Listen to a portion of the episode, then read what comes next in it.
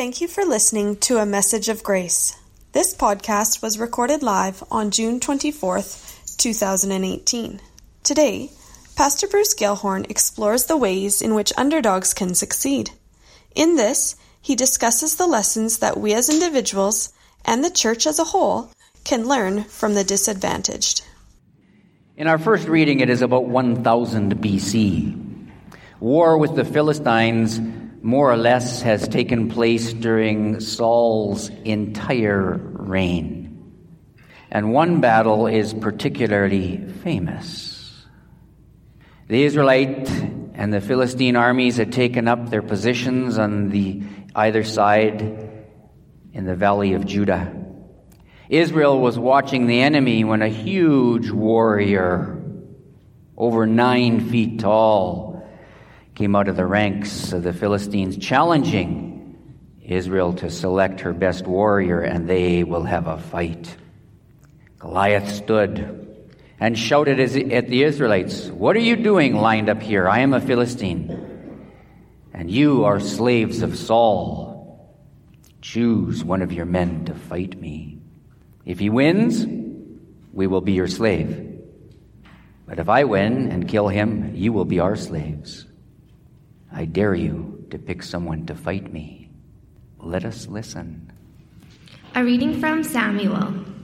Now the Philistines gathered their armies for battle, and there came out from the camp of the Philistines a champion named Goliath of Gath, whose height was six cubits and span. He had a helmet of bronze on his head, and he was armed with a coat of mail. The weight of the coat was five thousand shekels of bronze. He had greaves of bronze on his legs and a javelin of bronze slung between his shoulders. The shaft of his spear was like a weaver's beam, and his spear's head weighed six hundred shekels of iron, and his shield bearer went before him. He stood and shouted to the ranks of Israel, Why have you come to draw a line out for battle? Am I not Philistine, and are you not servants of Saul? Choose a man for yourselves, and let him come down to me. If he is able to fight with me and kill me, then we will be your servants. But if I prevail against him and kill him, then you shall be our servants and serve us. And the Philistine said, Today I defy the ranks of Israel. Give me a man that we may fight together. When Saul and all Israel heard these words of the Philistine, they were dismayed and greatly afraid. Now Saul and Jesse's sons and all the men of Israel were in the valley of Elah fighting with the Philistines. David rose early in the morning, left the sheep with a keeper, took the provisions, and went to Jesse, went as Jesse had commanded him. He came to the encampment, and the army was going forth to the battle line, shouting the war cry. Israel and the Philistines drew up for battle, army against army. David left the things in charge of the keeper of the baggage, ran to the ranks, and went to be greeted by his brothers. As he talked with them, the champion, the Philistine of Gath, Goliath by name, came out up out of the ranks of the Philistines and spoke to the same words as before, and David heard him. David said to Saul, Let no one's heart fail because of him. Your servant will go and fight with this Philistine. Saul said to David, You are not able to go against this Philistine to fight with him, for you are just a boy, and he has been a warrior from his youth. But David said to Saul, Your servant used to keep sheep for his father, and whenever a lion or bear came and took a lamb from the flock, I went after it and struck it down, rescuing the lamb from its mouth. And if it turned against me, I would catch it by the jaw, strike it down, and kill it. Your servant has killed both lions and bears, and this uncircumcised Philistine shall be like one of them, since he has defied the armies of the living God. David said, the Lord who saved me from the paw of the lion and from the paw of the bear will save me from the hand of this Philistine. So Saul said to David, Go, and may the Lord be with you. Saul clothed David with his armor. He put a bronze helmet on his head and clothed him with a coat of mail. David strapped Saul's sword over the armor, and he tried in vain to walk, for he was not used to them. Then David said to Saul, I cannot walk with these, for I am not used to them. So David removed them. Then he took his staff in hand and chose five smooth stones from the wadi and put it in his shepherd's bag in the pouch. His sling was in his hand, and he drew near the Philistine. The Philistine came on and drew near to David with his shield bearer in front of him. When the Philistine looked and saw David, he disdained for him, for he was only a youth, ruddy and handsome in his appearance. The Philistine said to David, Am I a dog that you came with me to sticks? And the Philistine cursed David by his gods. The Philistine said to David, Come to me, and I will give your flesh to the birds of the air and to the wild animals of the field. But David said to the Philistine, You come to me with sword and spear and javelin, but I come to you in the name of the Lord of hosts, the God of armies of Israel, whom you have defied. This very day the Lord will deliver you into my hand, and I will strike you down and cut off your head, and I will give the dead bodies of the Philistines' army this very day to the birds of the air and to the wild animals of the earth, so that all the earth may know that there is a God in Israel, and that all this assembly may know that the Lord does not save by sword and spear, for the battle is the Lord's, and he will give you into our hand. When the Philistine drew nearer to meet David, David ran quickly toward the battle line to meet the Philistine. David put his hand in his bag, took out a stone, slung it, and struck the Philistine on his forehead. The stone sank into his forehead, and he fell face down onto the ground. Hear what the Spirit is saying to the church. It is the first century AD, and Paul is writing a letter to the Christians in Corinth, and he urges them to accept the grace of God. He also mentions in our lesson today it is not his intention to put an obstacle in anyone's road, but he urges them to accept God's grace. You will also hear him outline some of the trials and tribulations he has faced, storms, if you will, in his life too. But in the face of all these things, he has been richly blessed by God. Let us listen. A reading from 2 Corinthians. As we work together with him, we urge you also not to accept the grace of God in vain. For he says, At an acceptable time I have listened to you, and on a day of salvation I have helped you. See, now is the acceptable time. See, now is the day of salvation. We are putting no obstacle in anyone's way so that no fault may be found with our ministry. But as servants of God, we have commended ourselves in every way, through great endurance, in afflictions, hardships, calamities, beatings, imprisonments, riots, labors, sleepless nights, hunger, by purity, knowledge, patience, kindness, holiness of spirit, genuine love, truthful speech, and the power of God, with the weapons of righteousness for the right hand and for the left in honor and dishonor, in ill repute and good repute. We are treated as impostors and yet are true, as unknown and yet are well known, as dying and see we are alive, as punished and yet not killed, as sorrowful yet always rejoicing, as poor yet making many rich, as having nothing and yet possessing everything. We have spoken frankly to you, Corinthians. Our heart is wide open to you. There is no restriction in our affections, but only in yours. In return, I speak as to children. Open wide your hearts also. Hear what the Spirit is saying to the church. The Holy Gospel according to the fourth chapter of St. Mark. Glory to you, O Lord. When evening had come, Jesus said to his disciples, let us go across to the other side of the lake. And leaving the crowd behind, they took Jesus with them in the boat, just as he was. Other boats were with him. And a great windstorm arose, and the waves beat into the boat, so the boat was already being swamped. But Jesus was in the stern, asleep on the cushion. And they woke him up and said to him, Teacher, do you not care that we are perishing? And he woke up and rebuked the wind and said to the sea, Peace, be still. Then the wind ceased, and there was a dead calm. And he said to them, Why are you afraid? Have you still no faith? And they were filled with great awe and said to one another, Who then is this? That even the wind and the sea obey him. The gospel of our Lord. Praise to you, O Christ. You know, everyone likes a David and Goliath story. You know, a story where the, the underdog overcomes insurmountable odds and, and beats the big uh, team or the big nation or the big bully. Everyone likes what we refer to as a David and Goliath story. And those words, David and Goliath, has become synonymous with a little guy fighting and going up against insurmountable odds. The story continues from last week. Last week, Saul anointed David. Pardon me, Solomon. Uh, pardon me, Samuel. I got the name, getting the names mixed up. Samuel anointed David. Saul was still the king. Samuel anointed David at a family gathering with David and his dad and his brothers. And it's interesting how that all unfolded last week.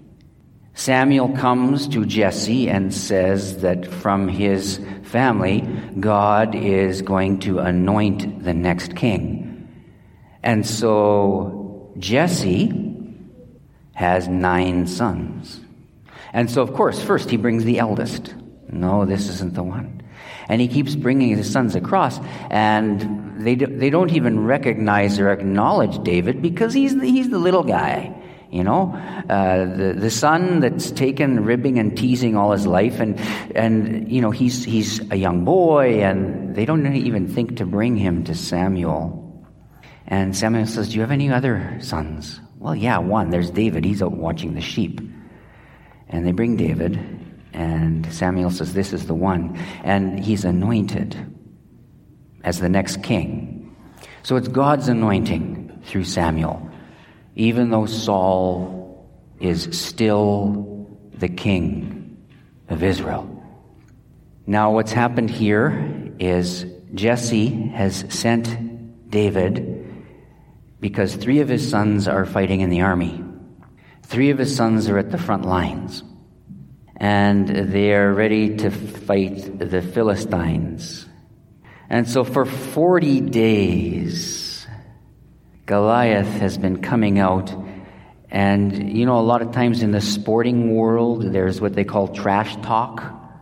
You try to, you know, demoralize the other team with talking ahead of time, and each team throws barbs back and forth. Well, Goliath is trying to demoralize the Israelites.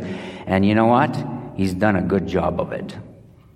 Because no one is willing to go out and fight him because compared to the average soldier in the army of Israel, he is huge.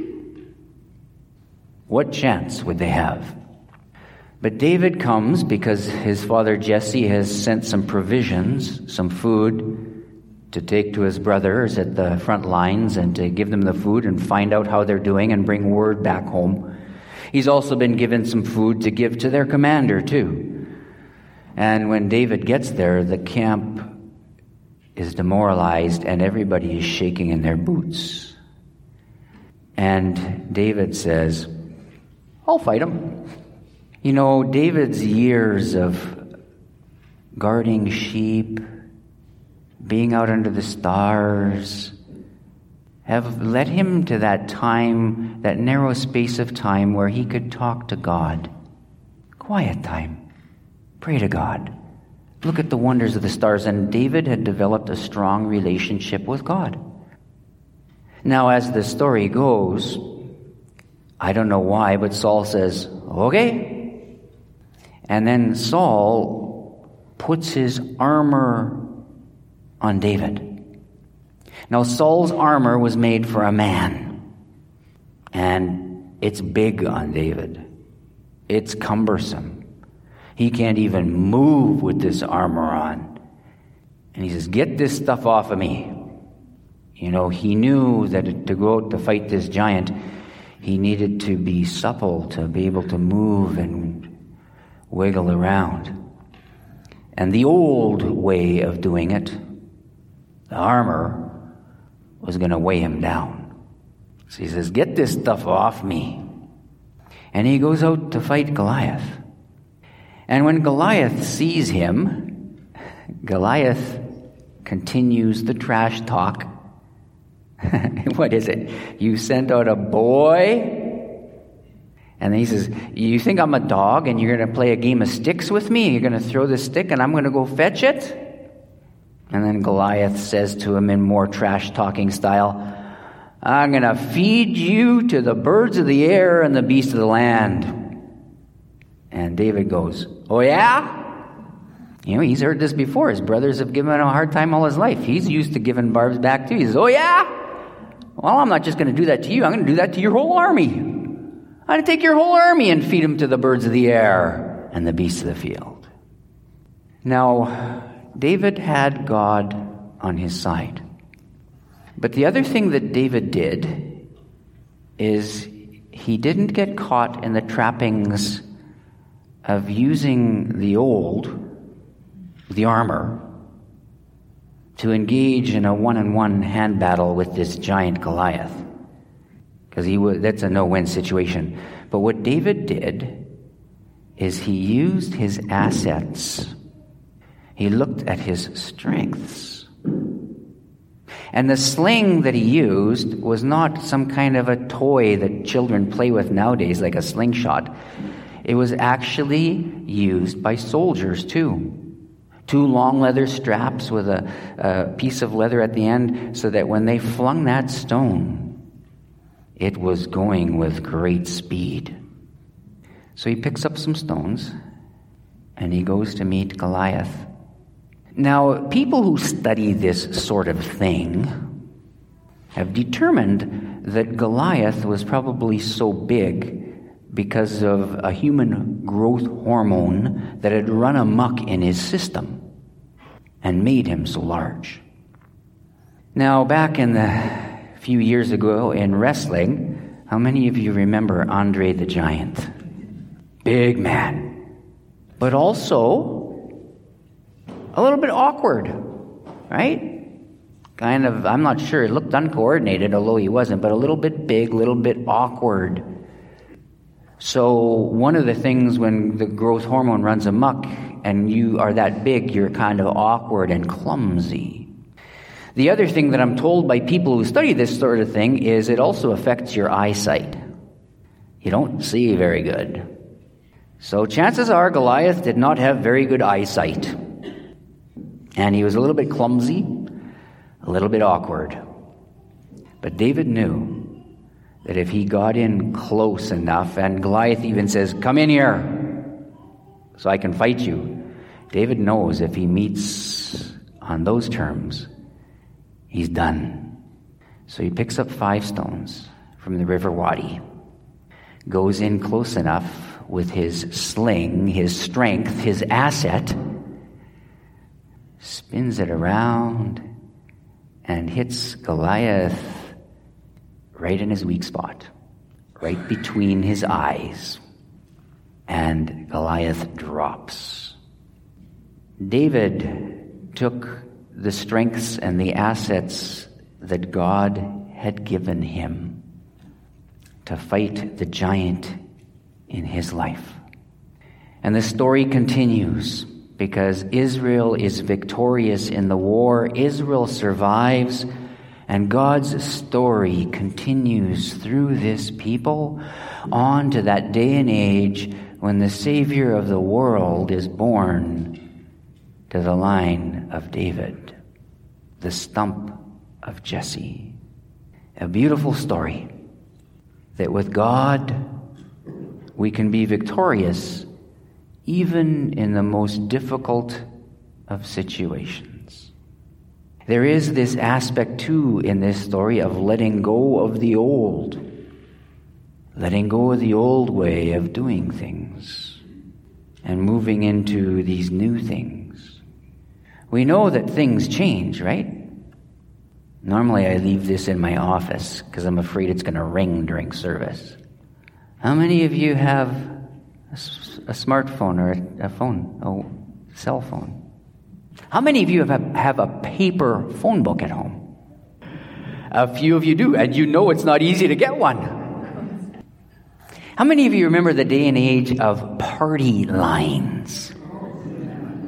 And that word, like the young people won't know this, rubbering. You know what rubbering is? Yeah. Yeah, you'd, you'd have a party line where several homes would be serviced by the same phone line, and you'd all have a different ring. And when yours was too long and one short, whatever, you'd pick up and talk. But when the phone rang, it rang in all the houses. So even if it wasn't your ring, you could pick it up and quietly, quietly listen in to your neighbor's conversations. It was called rubbering. That's gone. Right? Those days are gone. Yeah, we don't have party lines anymore. And I am told that our landlines are going the way of the VCR. You know, VCR wasn't that long ago it came on the scene, but VCRs are gone, right? Yeah. Pretty well, yeah. DVD players, Bluetooth, you know, PVR. Like it's, things are changing so rapidly. In 2013, the percentage of households in Canada that had only cell phones, no landlines. Now listen to this. For over 55 year olds, 6% of the households had no landlines. For under 35, under 35 year olds, you want to make a guess how many households don't have a landline? 90? Yeah. It's actually, uh, these are old, old data. I couldn't find new data, but 2013, 16, 60%. 60% of the households of under 35s had no landlines. And the old, yeah, the old codgers, we still got a landline, right? In 2002, only 2% of all household only had wireless. Things change. The old way of doing things doesn't work anymore. And we need to launch out into the new. When I entered the ministry 37 years ago, if you wanted to get a hold of me, you phoned me, or you knocked on my door, or sent me a, a letter in the mail. There were no answering machines. There was no email, no internet. Now, you can still phone me.